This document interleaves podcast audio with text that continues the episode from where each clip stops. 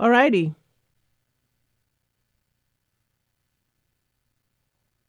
The Midwife Crisis podcast will touch on sensitive topics regarding the human body, sexuality, pregnancy, and all aspects of women's healthcare and may not be suitable for all listeners. I'm Kayte. And I'm Piyar, and this is season two of The Midwife Crisis because it's not just you. Over the long break, thanks, COVID. she always says that. We continue to receive some incredible emails from our listeners, and we are very thankful. We are so happy that you continue to listen, even though we weren't putting out new material. One email really touched us and is serving as the inspiration for our full episode today. As always, we're keeping the listener anonymous because we didn't get permission ahead of time, which we will continue to do when you send us emails unless you give us permission. So if you want a shout out, you can just, you can even use a fake name if you want. Spoiler alert, trigger warning. This episode will address birth trauma. And so if you have a history of this trauma, we just ask that you be mindful. Okay, so our email reads Hey, Piyar and Kayte. I was wondering if you'd talk about birth trauma. I had a scheduled C section that went wrong. I was in triage, had lost my mucus plug when I went to change into the hospital gown, and was going through the intake process of answering the nurse's questions and getting my IV. I passed out when they were putting the IV in my arm, and my son's heart rate dropped. It slowly stabilized and then dropped again. They threw a gown on my husband, put a mask on me, and wheeled me to the OR. I've always had a fear of being cut open, so I was already terrified of having a C section. My husband came in after the initial incision was made. From the time of the final anesthesia check to the time my son was delivered was seven minutes. He had to be resuscitated and was taken immediately to the NICU, or for those out there who don't know, the neonatal intensive care unit, where he stayed for three days. I got to hold him for the first time about seven and a half hours after he was born. I have a bicornuate uterus, double cervix, and a vaginal septum. Um, and that's something, it's almost like she's got a heart shaped sort of twin uterus um, in there all the way through to the vagina. Um, and that's something you can easily Google search if you want to see more about that. Um, and so she was planning to have C sections only. Because of this, my husband and I are terrified of having any more biological children. I'm also studying to be a CNM, and I know I'll need to find a way to work through this because I can't even stand looking at my scar. It makes me think about having to be cut open. What are your thoughts on healing from birth trauma? Wow. That's um thank you so much to the listener for sharing what must have been a really difficult memory. That's that's very clear in her email. Uh, it's also impressive and exciting that you've decided to become a CNM, a midwife. Absolutely. We agree. It, it would be helpful for you to work through this so that you can be your best in your effort to support other folks that you'll be caring for. But I'd like to start, I want to start at the end of her story. Um, our bodies tell a story of who we are and remind us of what we've been through. But the scars also remind us of how strong we are and our capacity to overcome and prevail. So it kind of depends mm-hmm. on how you how you look at it, really. Mm-hmm. Um, and as an aging star, superstar, um, you know, you start to notice things about your body that you may not appreciate. And I have come to the conclusion that my body is it tells a story. If you don't care to look at my story or see my story, then you need to look away. Um, but I love it. I love it. I love all things about it. And so we're going to talk a little bit about that. A traumatic birth is defined as when an individual, a mother, father, other witness, believes the mother's or her baby's life was in danger or that a serious threat to the mother's or her baby's physical or emotional integrity existed during the labor and birth. According to Beck, and we'll talk about Beck in a, a moment, Beck et al., up to 45% of women feel as though they've had a traumatic birth experience. That's nearly half. Yep. About 4% of women experience post traumatic stress disorder, PTSD. It doesn't just happen during war and other big, huge world tragedies. It happens to everyday folks, and in this case, to someone giving birth. Absolutely. So, I mean, I think it's important to note, and I have said this before um, birth is traumatic, period. It's traumatic to you. Your body is literally opening up and expelling yes. a person. Um, it's traumatic for babies. They're getting squeezed and pushed and in funky positions. And so, sort of by definition, I think it is. And to say otherwise is doing a disservice to people who are birthing because because it is. You have to know this is momentous, right?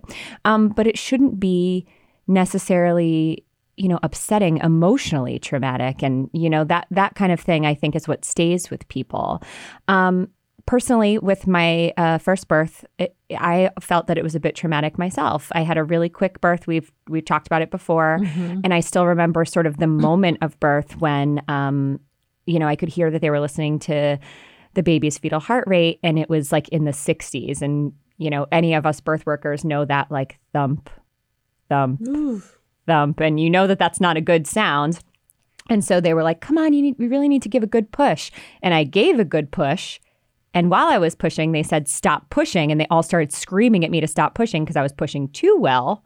Um, and I had a really bad tear. And I'll never forget the look on my midwife's face when I looked down the bed and she looked horrified. Whoa. She just looked like like she was like white as a ghost, holding pressure on my bottom. I was totally unmedicated, but you know, all the all the excitement had kind of numbed me. And she was just like, go get the doctor, go get the doctor. She kept saying his name. And I was like, oh my God, it's really bad, you know? And I just remember feeling totally freaked. And, um, and that, that followed me a bit. So when I had my second child, I remember we've talked about this briefly, and you guys can hear about our birth stories um, in our first episode, but I recall with my second kind of going like, oh man, I don't know if I could do this again because I was kind of remembering those memories. And actually, right at the time of birth, I refused to push him out because I was so traumatized mm-hmm. by being told not to push and sort of doing the quote unquote wrong thing and mm-hmm. harming myself that I just wouldn't push him out.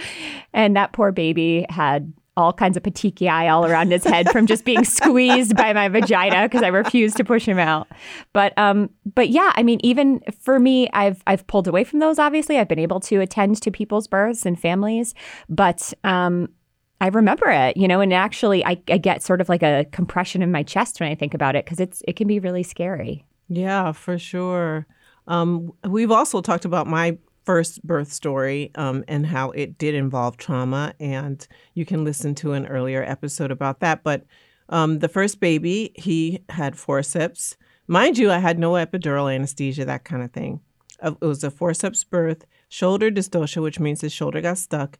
His clavicle was fractured, so that because that's how he got out.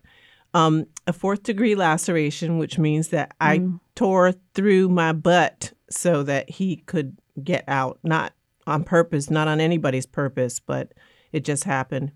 I had a hemorrhage after he was born. And because when you have a baby that weighs 11 pounds, 4 ounces, you have a hemorrhage and measures 23 inches. His APGARs were 3, 7, and 9, which are not, that's not so hot. Um, he spent the first 30 hours in the NICU and I couldn't even see him because I couldn't walk because I had a hole in my culo. Mm-hmm um, that that wasn't supposed to be there. Um, I sort of blocked the trauma, I have to say, until I was in labor the second time, mm-hmm. and that happens too. To you just don't think about it. Right. And some folks say that you get amnesia, and I I didn't really feel like it was amnesia. I just thought that's not important. What's important is that I have a baby, and I can't wait to do this again. And when I went into labor the second time, I was thought I remember thinking and saying out loud that having birthing babies is not a good idea. yeah. And, and, didn't we say we were going to adopt? And and my then husband said, "No, what are you talking about? You're delirious." Unfortunately, the second baby was easy peasy. Said no one ever who had a human come out of their hind parts. But it was much easier than the first time, and there was no trauma, and it was just really a like your imagined beautiful type birth. And um, that's something also to kind of think about that, that if you are have been traumatized, that the second go can be a nice go. Healing. definitely. Yeah. Now, a lot of the recent research on birth trauma comes from Cheryl Tatano Beck, um, who's a DNSC, CNM, FAAN. So basically, she's got a bunch of titles, a bunch of stuff under her belt. She's actually a faculty member um, at UConn right now in their nursing school. And she's just well published, awesome, distinguished researcher. Um, and in her research, we were able to pull a lot of information um, today. So we did reference her in our episode notes.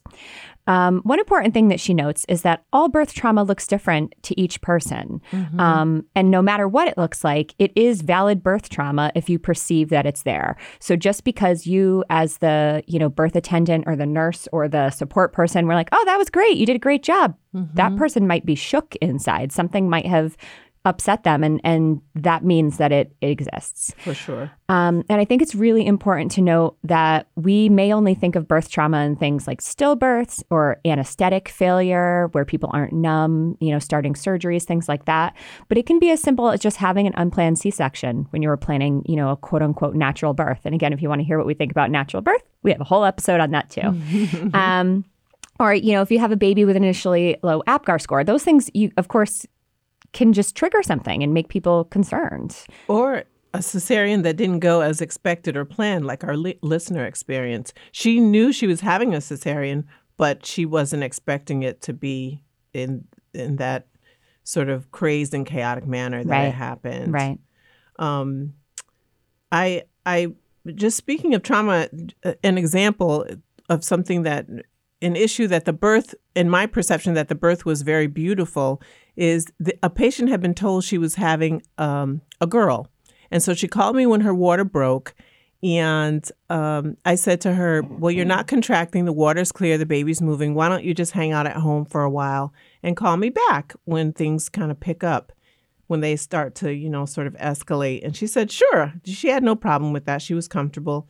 And she started washing clothes, the baby's clothes. She hadn't washed the baby's clothes, which, you know, I'm so impressed that she washed baby's clothes because I'm going to fess up. I didn't wash shit. Yeah, I'm pretty sure I just ripped tags off with my teeth as I was, you know, as I was changing it over changing the uh, exploded pea soup diapers over yeah. the baby's head. um, listen, they lived. They're fine. I'm not going to worry about it. But she was washing all the baby's clothes.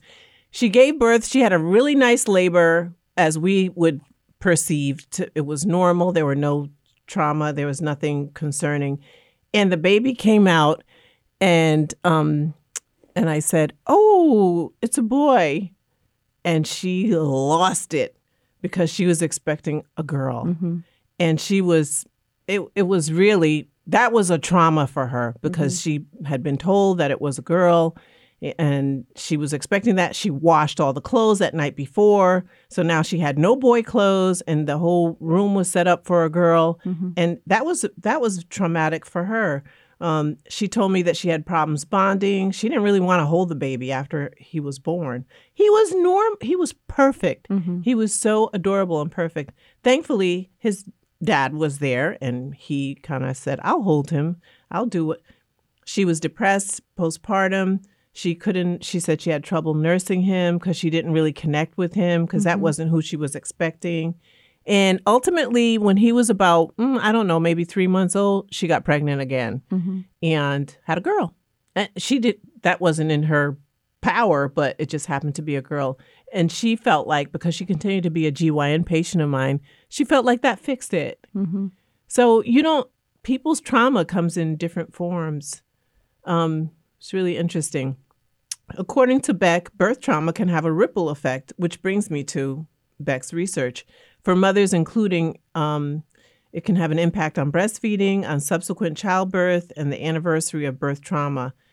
Uh, that particular patient also, even though she was told she was having a girl, just kept wanting every visit. Can I see again? Can I mm-hmm. see again? And no, we don't do ultrasounds unnecessarily. Yeah. But it's hard for me because I feel some type of way about that because I feel like gendering a person before they can tell us what their gender is feels so wrong to me.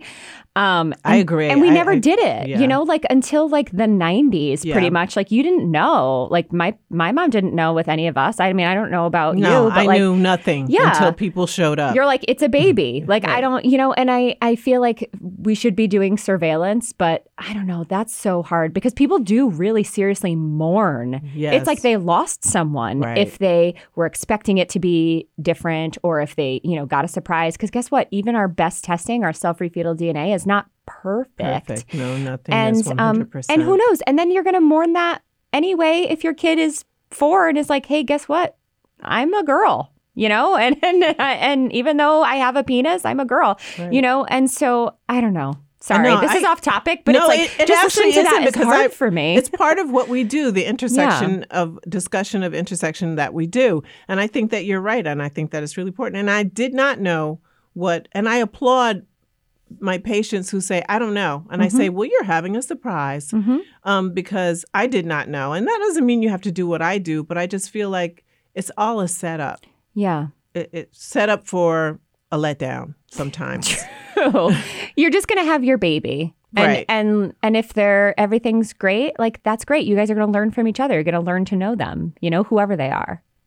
Um, according, so this ripple effect can impact breastfeeding and subsequent birth and the anniversary uh, on the birth trauma that's happening every birthday. You're kind of thinking about what you went through. Mhm. There can be difficulties with infant bonding and an increased risk of um, postpartum anxiety and depression, just like my patient had.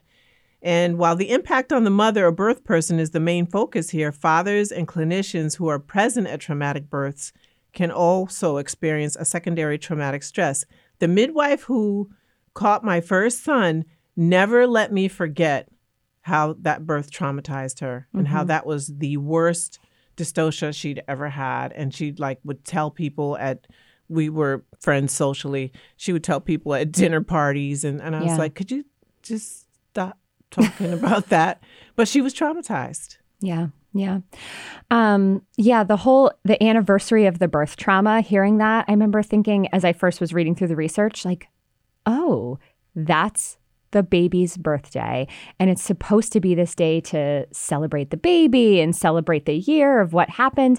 But I can't imagine how upsetting that is. That would be like the anniversary of the time you were assaulted. You know what I mean? It's like every, or, you know, if something awful happened to you on Christmas and every Christmas or whatever, you have to relive it. I mean, and that must be so difficult to balance, you know, being loving and supporting of your child and also working through what you went through. And so I think that's why it's important that we do work through these things. Um, you know, additionally, no one is asking the mother on a child's birthday how they're doing or Right. how they are and even after the baby comes a lot of times you know you go to see the the baby not the mom and right. and we've talked about this we did a microsode Yeah. where we talked about the importance of you know focusing on the the birther um, when someone's had a child. But something i learned from Piyar which i love and i've been carrying along with me for probably the last five years or so and even my children um, you know experience this is that we should be celebrating the mother um, or you know the birther on the day of their child's birth. Happy birthing day is something that uh, i've always heard Piyar say and that her babies say to her and We've sort of adopted that too. I say that to my own mother. I like to get my my mother something on my birthday. i always give my mother a gift on my Yep. birthday And um and even this year, my oldest turned eight, and when I came in from work, I had worked a night uh, call shift the night before. I walked up the stairs, and he said, "Happy birthing day, Mama!" And I just thought, like, oh, it's so beautiful. So remember that we need to be checking in um, with people, see how they're doing. They're a huge part of this, right? Give them a chance to share because they're the star. Really, Yeah, this is what sure. happened. If they want to relive their birth, whatever, glory, stress, like let them. Absolutely. Um, in subsequent births, patients may find another pregnancy to be full of anxiety, panic, and wondering if the next birth is it going to be more trauma or will it be healing? As in my case, it was more healing because it was so delightful. In um, other cases, it can just be really traumatic, as in your situation Yeah. where you were just really afraid. And it's important that you know you p- patients clients feel like um, they can discuss what happened. You know, like what's going to be what are the expectations what's leading up to the birth, what's going to be Mm-hmm. happening. Um, what do you hope to accomplish this time, especially if you've had birth trauma? Right. And I often tell patients, you're not asking for the unreasonable because you want to have something the way you expect and you have in your mind. Mhm. But let's just talk about why you are in that place and why, um, you know, you sort of are fearful of the adventure Right. because that's kind of what it is. It's an adventure. You don't know what's going to come forth. And I also tell them, listen, you're not a seahorse. Of course, you're not a male unless you're trans, but um, seahorses, um, I've talked about this before, they like spit uh, like a thousand babies out at once, little Mhm. seahorses in the water. And I tell them, you don't get that many chances. And so each experience is really important. Even if you have 10 babies, it, it's still, each one is important to you and how it turns out. And it should be how you want it to be to the best of our ability and yours to Yeah. sort of come through that.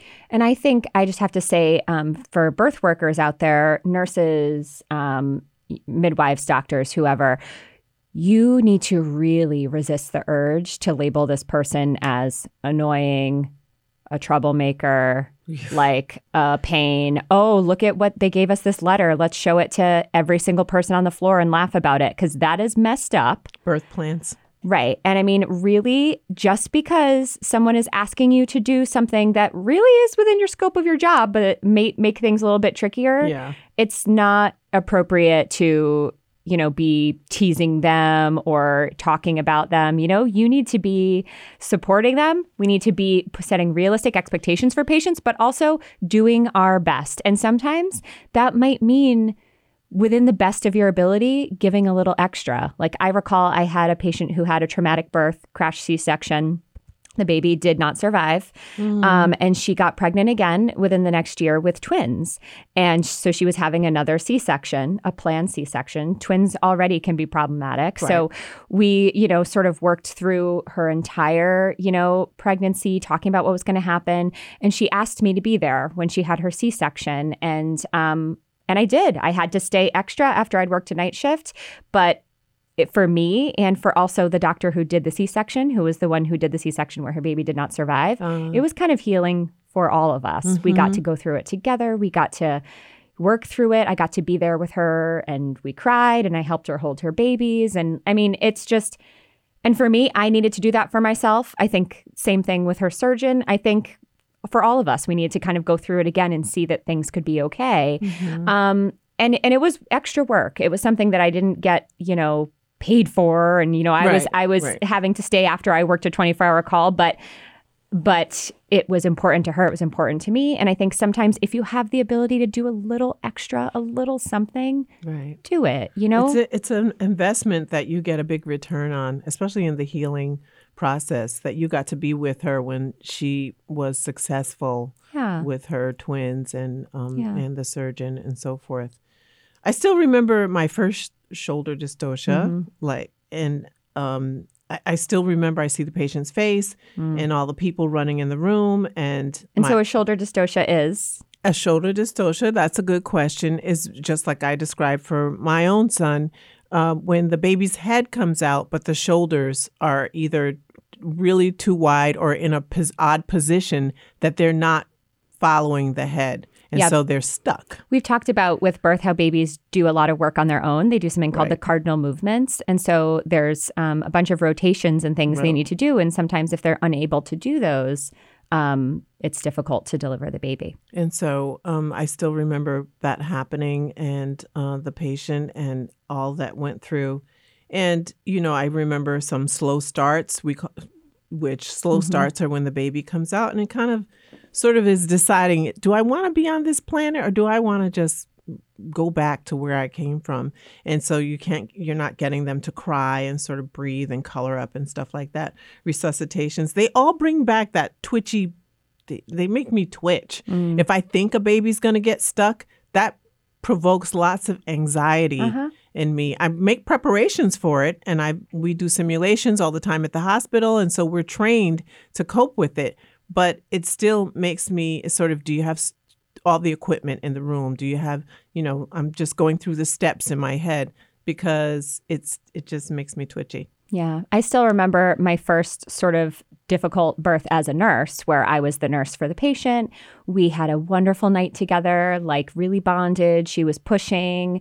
Um, baby's heart rate seemed fine throughout. Um, and then, right sort of towards the end, which sometimes happens, um, the baby just wasn't coping as well but she was very close to delivery. Mm-hmm. So the clinician was there and the baby came out, but the baby came out just with sort of none of that drive. No, mm-hmm. no cry, not great perfusion. So a little, a little blue, a little purpley, which again can happen. Right. But um, within the first minute, this baby was not coming around, and that's sort of the time that we give the baby to transition. Um, and I still remember because the doctor was freaking out, and I was the nurse, and so the doctor was screaming like for help, and. Ooh and I remember having to start all the resuscitative process for the baby. And it was. Because we're trained to do that also. Right. That's not a joke. That's a serious thing. right, right. I'm laughing just because it's uncomfortable to right. think about sure. how stressful sure, it was. Sure. And uh, yeah, and it, it was, it was truly traumatizing to me. I mean, after it was all said and done, I went in the hallway and I just sobbed. Oh. Like I just totally cried. And I was leaving for a vacation to Ireland the next day. And I remember I was so worried about the baby. And before I had even left, um, my sister is a NICU nurse, and I was like, I was like, can you just tell me is that baby okay? And she's like, the baby's fine. And the parents, and I actually have a little bit of guilt about this, but the parents came and found me about a month later when the baby was getting discharged home. And mm. the mom came and found me and said, I just need you to know, like, this baby's okay. Mm. This baby's coming home with me. And you helped do that. You mm-hmm. kept this mm-hmm. baby alive for the first, you know, minute wow. until there was help there. And and and you did good. And I didn't, you know, she didn't need to do that. This was her trauma. But clearly she saw that I went through some kind of secondary right. trauma. And I will never forget that because it meant so much to me. And then years later, um, when I was going to midwifery school, another nurse who I guess was friends with her outside, said, You know, one of my friends was talking about her birth story and she was talking about her incredible nurse, and it was you. And oh, it was this it was this patient. So I think Kayte. I think it just says something about how important you don't realize how impactful your small actions can be. And so being able to talk with people, being able to go through these things mm-hmm. can make a huge difference. And we're going to talk about that um, in a little bit when we talk about the prevention. But should we take a quick break? Yeah, why don't we do that? Hey guys, it's Chelsea. And it's Ashlyn, and we are the hosts of Will, Will There Be Tequila? tequila? Ooh, we did it on point! so it's a show where we talk about things that are going on in our lives and the world around us, because you know the world's on fire and all that fun stuff. And we also have a little shot on the side. so yeah, be sure to check us out every Tuesday wherever you listen to your pods. So Apple Music, Spotify, SoundCloud. Literally anywhere. Drink responsibly. Okay, and we are back with the midwife crisis. Today we are talking about trauma in childbirth. And so, again, if you um, had taken a little break and you've forgotten, we just want to give a little bit of a trigger warning for anyone who may be suffering with their own traumatic childbirth. That we're going to talk about some things that might make you feel a little bit uncomfortable in some kind of way. And so, that's our little warning. So, when we're talking about traumatic births, um, you know, we're talking about sort of how this is what happens after the situation is perceived by the person, but we haven't really talked a lot about preventing them. And I think mm-hmm. there are some things that we can do to try to set people up to have a good experience. Um, and so, some risk factors that we can look at in patients prior to pregnancy, such as mental health disorders or prior trauma, especially sexual assaults. Yes. Um, some poor quality of provider interactions. Um, so if the patient, you know, comes in with you and says, "Listen, I saw your partner and I was really upset because of X, mm-hmm. Y, and Z," those are all things that you can address before the birth. You can talk with the patient. Mm-hmm. You can discuss what what upset them or what things they're anticipating or you know if they have a prior trauma what that was like and what you can do what they think you can do to try to make it better. And as a patient if you are not jiving with your care provider or you have something that bothers you about an interaction or something you've overheard or something that went on you must speak up. And if you're not taken seriously, you must find a new provider. I don't care if you're 37 weeks. Like you need to find some place where you feel safe. Because you are not a seahorse. Exactly. And so it, this is important. Um, and in doing part of that prevention can also be education. So childbirth preparation is important and in it including having it cover the good, the bad, and the ugly. So you can just sort of have a notion of what could possibly happen. Not all bad, but you're expecting good, but just to be prepared and to understand. I think that that's really important. And I think it's important to note that there are some really wonderful childbirth education programs that focus on like the normal. And Mm-hmm. and again, we talked about this when we talked with our natural childbirth episode, but they'll say things like your body is meant to do this and like Mm-hmm. it's going to be, you know, everything's going to work out cuz it has to and that kind of thing. And I think that can sometimes be damaging because then when things don't work out that way or or your It's body didn't do right You feel that you're a failure. Exactly that. And so I tend to, you know, I taught childbirth education. I think Piyar did So as did well. Mhm. And when I taught, I made sure that I told people, yes, 99% of the time, it's normal. Your body's going to know what to do. It's going to be great, blah, blah, blah. But also, there is a possibility that not everything will be perfect. And here are some of those things you might expect. And I would go over internal monitoring or, mm-hmm. you know, what to, what happens if the you know, fluid's not clear, or C sections, and what the difference between an emergency section and a planned C section, and and different types of anesthesia, and all different kinds of things. Because even though it's scary, you need to know because I think knowledge is power. For sure. And you can't, if you don't have that knowledge, it's really difficult to participate in shared decision making. And Right. that is, so you're, we're not doing things to you. We're working with you to try to get a healthy mom and baby and to get um, a, a hopefully a positive outcome. And so, um, you know, your provider should be explaining risks, benefits, uh, alternatives to whatever it is that's being presented. Some of that you can learn in childbirth education so that when it is presented to you, you understand what's, what folks are talking about. Um, interventions identified by Beck as helpful for prevention of developing significant birth trauma stress include postnatal debriefing. So that's after you have the baby, having someone, this is the most important, having uh, the- one of the key players in or your birthers come and talk to you to process the experience the good the bad and the ugly and so who attended your birth have them come and sort of explain this is what happened i review the details of the birth after mom is settled. And it's a brief process but even on a on a perfectly uh, straight ahead textbook normal type birth i mm-hmm. still go over what was happening when she was pushing because it's almost like an out of body experience. So you're there but you're kind of mm, was i really? Mm-hmm. And so i talk about when the head came out when the baby came out and so on and so forth because they're going to retell that story and it's like let's all be on the same page not that it's and i don't know what was traumatic for her Mm-hmm. maybe she thought her husband screaming the head is purple well it's Yeah. it's supposed to be until the baby comes out and starts Right. breathing Right. and so covering that kind of stuff because that could be traumatizing to her and then you can clear some of that up for her Mm-hmm. so i think it's really um it's important to do that perception is her reality but sometimes reality ha- it can be two sides of the same event and so that's why i think it's important to kind of discuss it and if she says oh no that's not what happened i'm really then you can kind of go over what was happened and why what was appropriate what wasn't Yeah, and we're not saying you're trying to change her.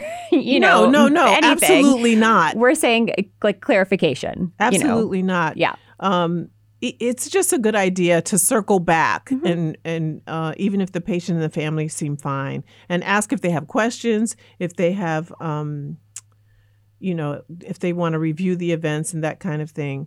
Um, like for example shoulder dystocia the mother may say they jumped on my belly like a hundred people came in the room and one of them jumped stood on a stool and jumped on my belly when what they were actually doing is is giving suprapubic like on your pubic bone putting pressure to try and flatten it so that the baby's shoulder can kind of um, squeeze get clear itself and, Right. and come out and so that's something that's easily cleared no one was not to make her feel like she doesn't understand anything, but just sort of say, this is what we were trying to do because it was important to help your baby exit. Right, right. And I think um, in those situations, if you've ever been in uh, shoulder dystocia, you you know probably that they can be a little traumatizing. I'm sure because they're loud and people come in, and all of a sudden there's always people here, and they're you know talking over each other. And we try not to make it be chaotic, but sometimes it is. And I think you know as a birth worker, if you heard someone say they pushed on my belly. what are you thinking? Because in my head, I'm thinking, oh, that almost sounds like they did what's called fundal pressure, Yeah. which we don't do Right. because it can cause a shoulder dystocia. And so clarifying with the patient within that you know initial time frame that you are actually doing suprapubic pressure to Yes. release a, sh- a shoulder is a big difference. Um, and so i think it's important that again we empower people with the knowledge. And i always tell people as well you should know everything that's gone on to your body. And if you don't know Right. like like when people come in for the gyn exam and they're like i think i had a pap neck last year i'm like no ma'am. You need to know because this is your body and your health Yeah. and you are your own advocate. So like we need to be making sure that people really understand. I do tell them I want you to know what I know, and typically when I know it. Mm-hmm. And so that's why there's a time when we're not talking about that, and that's why I circle back Yep. and say, let's let me bring you back to where we all are. And uh, as Kayte said, we're not trying to change your your notion of the whole thing, just to sort of let's all. I should know more about you than you know right about your body. I don't care if I'm looking inside and you can't see inside. I, you have a right to know all the details of what I see and what I'm doing. And that being said, I think it just needs to be at least offered and explained if they are tolerant of it. Because I also have people who are like, just do it. I don't want to know. I don't want to hear. You know, sometimes I'll hand people the mirror and say, I just want you to see where I, and they're like, no, no, no. and so, and that's fine too, of course, because, you know, it's up to the patient. But, um, you know, if they want to be empowered, let's allow them. Something that can be really helpful as well is expressive writing, journaling, um, and just working through your feelings. So, getting everything down on paper, you know, going through it, trying to see what you remember, what you don't, maybe talking with people who are there, filling in the blanks, sort of making the narrative for you so that then you can work through it and see and pull out which pieces were the pieces that that were most upsetting Right. you know for me as i said with mine it was everyone going don't push don't push don't push. And i just remember that because i just kept thinking oh my gosh i did this to myself. They told me not to push and i was a naughty patient and i couldn't you know but anyone who's had a baby knows you can't stop that. And so having to work through that and work through that language um, was really big for me. Uh, another thing and we'll talk about it till the cows come home is um, cognitive behavioral therapy aka therapy. Um, and this can be brief. You know, not everyone needs therapy that they do for years and years and years. Some people who Like have us. right, exactly, not like us girls. Um, some people have just distinct sort of traumas that they need to work through. And so maybe brief cognitive intervention, six, 12 weeks. Um, and guess what? We have it now online. Yes, Queen. Yeah. We have Talkspace. We have BetterHelp. Almost every therapist that you can go to their office offers telehealth as well. And so, as long as um, our insurance companies keep paying for it, please, universe, let that happen because it's so helpful for people. Yeah. When someone has a newborn baby and they had a fourth degree tear and they can't get off their butt and sit in the car to drive there, you know, to allow them to be able to talk to you on the computer, on your phone, is such a gift. And um, and you shouldn't be scared to use it because talking through it, you may not even realize what you need to say or what you need to hear. Sometimes uh, talking through it is a form of self healing. It's um you you're going to a therapist, you're thinking that person's going to help you, but in essence you are really doing the work. Yeah. And you're helping yourself.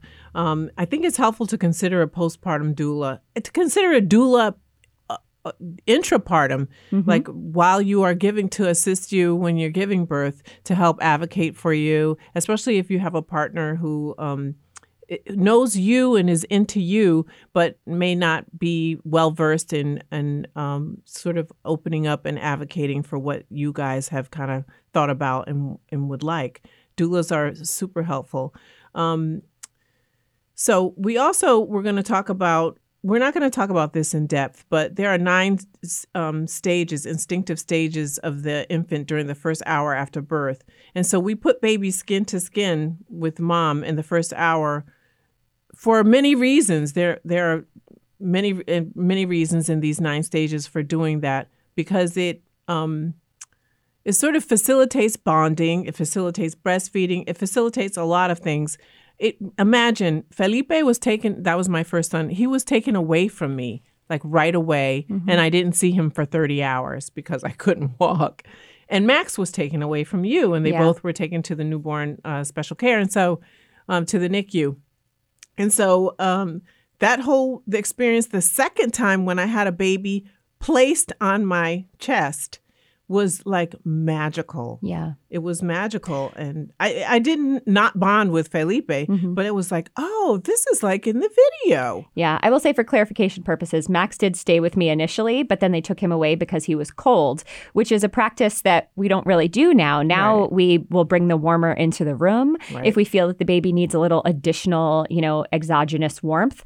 But um, in my case, he was taken away, and I remember after like an hour or so being like. Where is my baby? Like I started to think I was going crazy. Like, Yeah. did I even have a baby? Am I making Right. this up? You know, oh, come on. right. That's what I thought too. it's bananas. Yeah, it is bananas. Um, and th- so these stages are, you know, the birth cry, the first stage, you know, when everybody wants to hear the baby cry, that Mhm. like generates applause Yep. and the baby starts to breathe. And then there's sort of the relaxation stage, and the newborn doesn't really do much. The hands are relaxed and it's just sort of getting used to the planet, basically. Um, and the the birth cry is kind of stopped, and the baby's skin to skin and covered with a blanket, and you're taking pictures and all that. That's not part of the phase, but that's what your stage. That's what the parents are doing.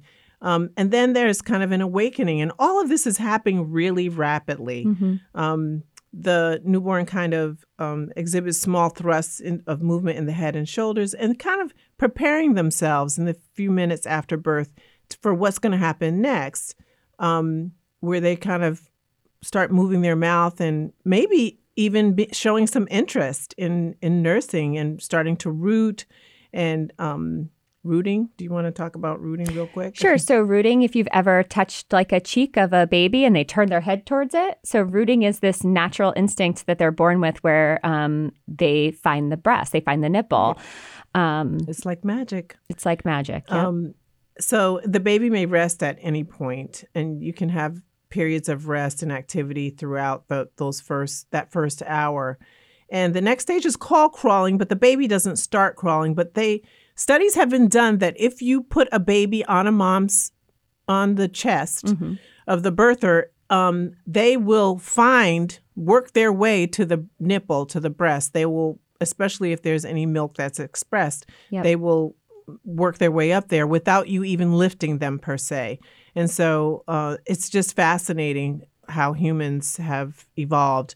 This stage um, begins about a half hour after giving birth, Mhm. and then there's familiarization. Um, they lick the nipple, and and I always tell patients, even if they aren't latching, just let them sort of um, get used to it and, and lick and play with it, just so they can kind of get a notion of what's going on, and it gets your body ready for what's about to happen. Yep. And a lot of times, what you'll see um, infants do as well is they'll sort of stick their own fist, Fist, into their mouth and face and kind of suckle on it. But that's because um, the amniotic fluid actually gives off a similar scent as the chest and, and breast and nipple. Right. And so um, it helps the baby. It's like a, it's like a, hound dog you know it's Yeah. like it's like you, they get a little scent and now they can kind of follow it to where they're going to get some food Oh my goodness. Even just thinking about this makes me so I just get like a little endorphin rush. I get like phantom letdown. You ever get that like little zing down like your your boobs? I'm like, whoa. um and it can take more time if mom has had analgesia, anesthesia during labor. More time you may need more time with the skin to skin and to get the baby to start suckling and stuff like that. And that's not wrong. It's not wrong or right. It just is. It's okay. Right. It's just your experience. And the final stage is sleep, and the baby, um, and sometimes mother too, fall into a restful sleep, and they sort of sleep for about an one and a half, two hours after birth.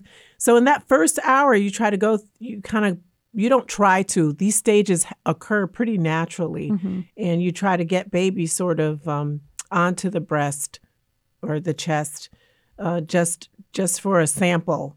And even if the person is not intending to breastfeed, they can absolutely still do skin to skin and kind of go through all these stages because there's still evidence to show that it helps the baby stabilize their vital signs Yes. and, you know, it helps them regulate Their their, body temperature. temperature. and keep their blood sugar up so that even if even if their intention is not to um, to nurse the baby directly from the breast or chest, which we're never going to force that on anyone, Right. um, they should still offer that. And even let's say it was a um, surrogate pregnancy, Mm-hmm. um, you know, the the parents can do um, skin to skin, or Right. the um, support person can do skin to skin with a baby. You're still going to get some of that good benefit from it. And I think the biggest point of this is even in a traumatic birth experience, just like how Piyar said, you know, even though the patient didn't want to hold her baby, she had the partner do it, and then eventually Yes. tried to get the mom to do it because it's helpful for everyone in this in this bonding stage. And even in a C-section, we really need to try to encourage, you know, the staff as The much as we skin to can skin, to try to get the baby skin to skin, even if it's just the support person holding the baby cheek to cheek with the mom. There's there's something there, or you know, the birther to have that that interaction, to have that interaction with its parents, so that we can start this bonding process. And that can occur with um, the birth um, support person. Mhm. It, you know, like if you can't do it in the C-section, but the person who's there supporting you, be it the your partner, they can um, they can do it skin to skin. And so the baby still gets skin to skin. It's not a right or a wrong, and who, no one cares if it's a hairy chest. um, the baby doesn't know. The baby doesn't even know what hair is. So and, and we already talked about hair in our last episode. We don't care. We're not going to judge. No, absolutely not. So, one um, possible positive outcome that can come from uh, traumatic births is something called post traumatic growth. I mean, and this is not just in births, it's anyone who has a post traumatic um, episode or instance. So, basically, what this means is that individuals um, are able to surpass and kind of work through in some part of their lives what was present um, before their struggle with the trauma. Um, and so they're kind of not getting rid of the trauma altogether. It's not that it goes away, but they're able to learn how to sort of live with it. Mm-hmm. You know, so as many people will say, they're not getting over it, they're working through, Through it. it. Yeah.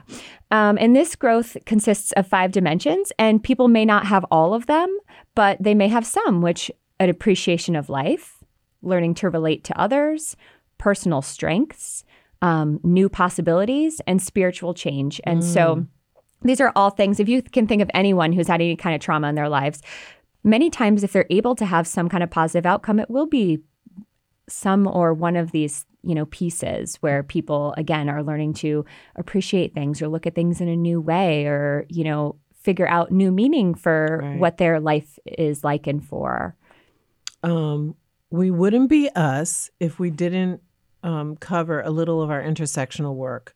And so I'm just going to quickly talk about um, the Black Latinx community.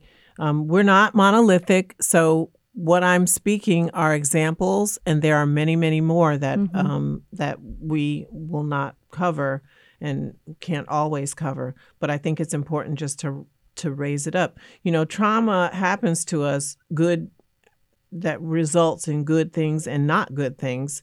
Um, and if we're not medically inclined, we tend to believe that's how things are supposed to be.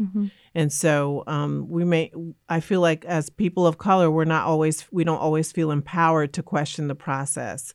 And that's why I said doulas can be helpful because they know when to question the process and when to support the process. And it's also helpful if you're if you have a doula who looks like you um, when you're in the um, population of color, and so or or just even birth providers that look like you in some aspect or another. If, and so um, that's really helpful. Language barriers.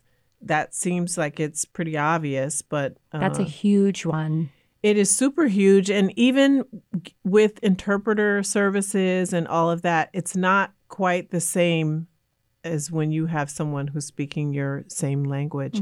And I s- witness that all the time because, you, you know, I'm bilingual, so I can um, speak with the Spanish patients just as well as the English. But also when I witness our providers at the hospital who are Arabic speaking and just the mom uh, is so thrilled to be able to have someone understand. Sometimes the interpreter services will be a male if they're Arabic speaking, often they're Muslim, and so that doesn't sort of jive with having a male involved in their process and all of that stuff. So language barriers are they matter.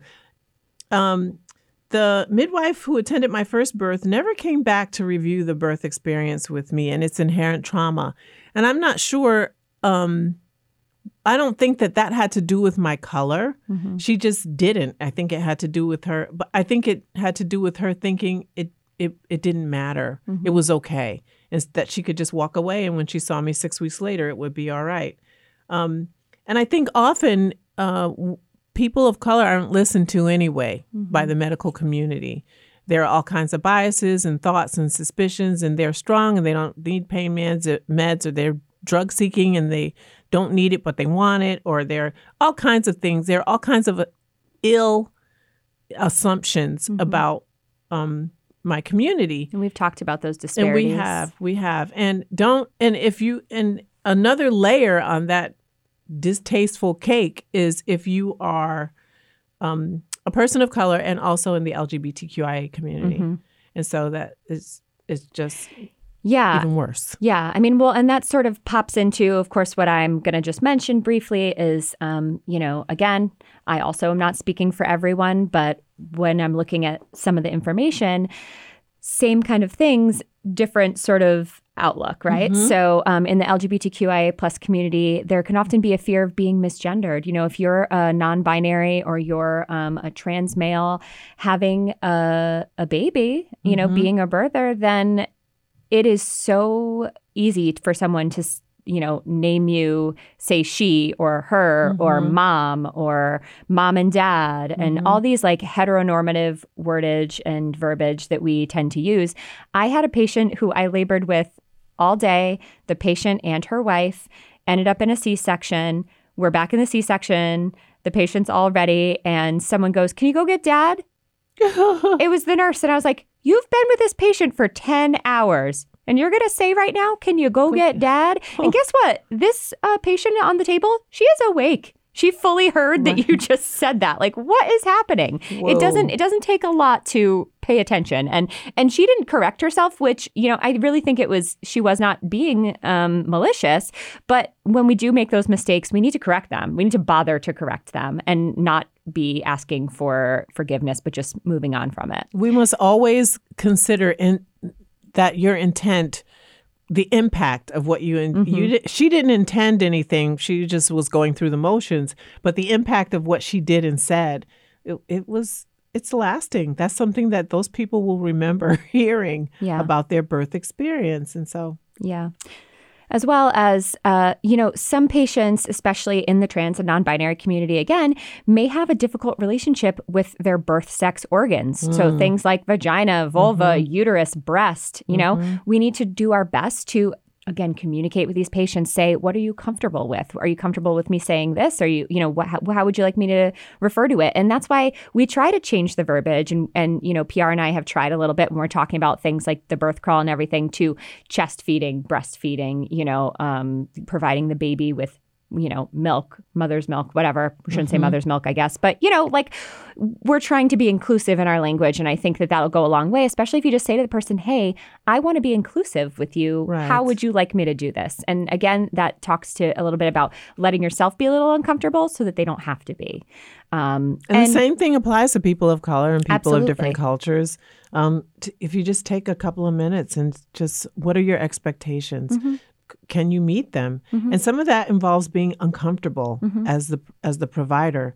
But so what? Isn't Yeah. that what you're supposed to be there for? Yeah. You're- And again, I think similar to the Black community, LGBTQIA plus patients may have an increased likelihood of having previous trauma, anxieties, depression, mental health disorders, because just inherently existing as um, what they are, as someone who is maybe not the quote unquote norm, is traumatic every day. so you're Yeah, presenting with with this already, and then we're just loading on top of it. Um, and so I think it's important to consider all of those things. Yeah, it's a lot. It really is a lot. And so we appreciate the listener um, bringing up this birth trauma, her own birth trauma, and we hope that um, her emailing us is is part of her he- beginning her healing, and that listening to this will also help in um, in some way. Um, we're trying to salve the wound, like when you know old people they say put some salve on it and help it heal the wound of birth trauma, and we are offering some suggestions for starting the healing process. This isn't comprehensive, of course, and it isn't a quick fix, but Mm-hmm. it doesn't have to be a lifelong burden, especially if you can act, have it the processing help you lead to growth Yeah. and understanding and healing. Yep. And your journey may not look the same as everyone else's, but that doesn't mean that it's not totally valid. For sure. Well, we'd like to thank Baobab Tree Studios, Kenny Blackwell, our friends, family, and all of you who make this podcast possible and motivate us to continue to do it. Please be sure to subscribe and like us on Spotify, iTunes, iHeartRadio, Google Play, wherever you listen. Like and follow us on Facebook and Instagram at The Midwife Crisis Podcast or email us at midwifecrisispodcast at gmail.com. Until next time, don't be afraid to share what you're going through. And in the end, we can have beautiful scars.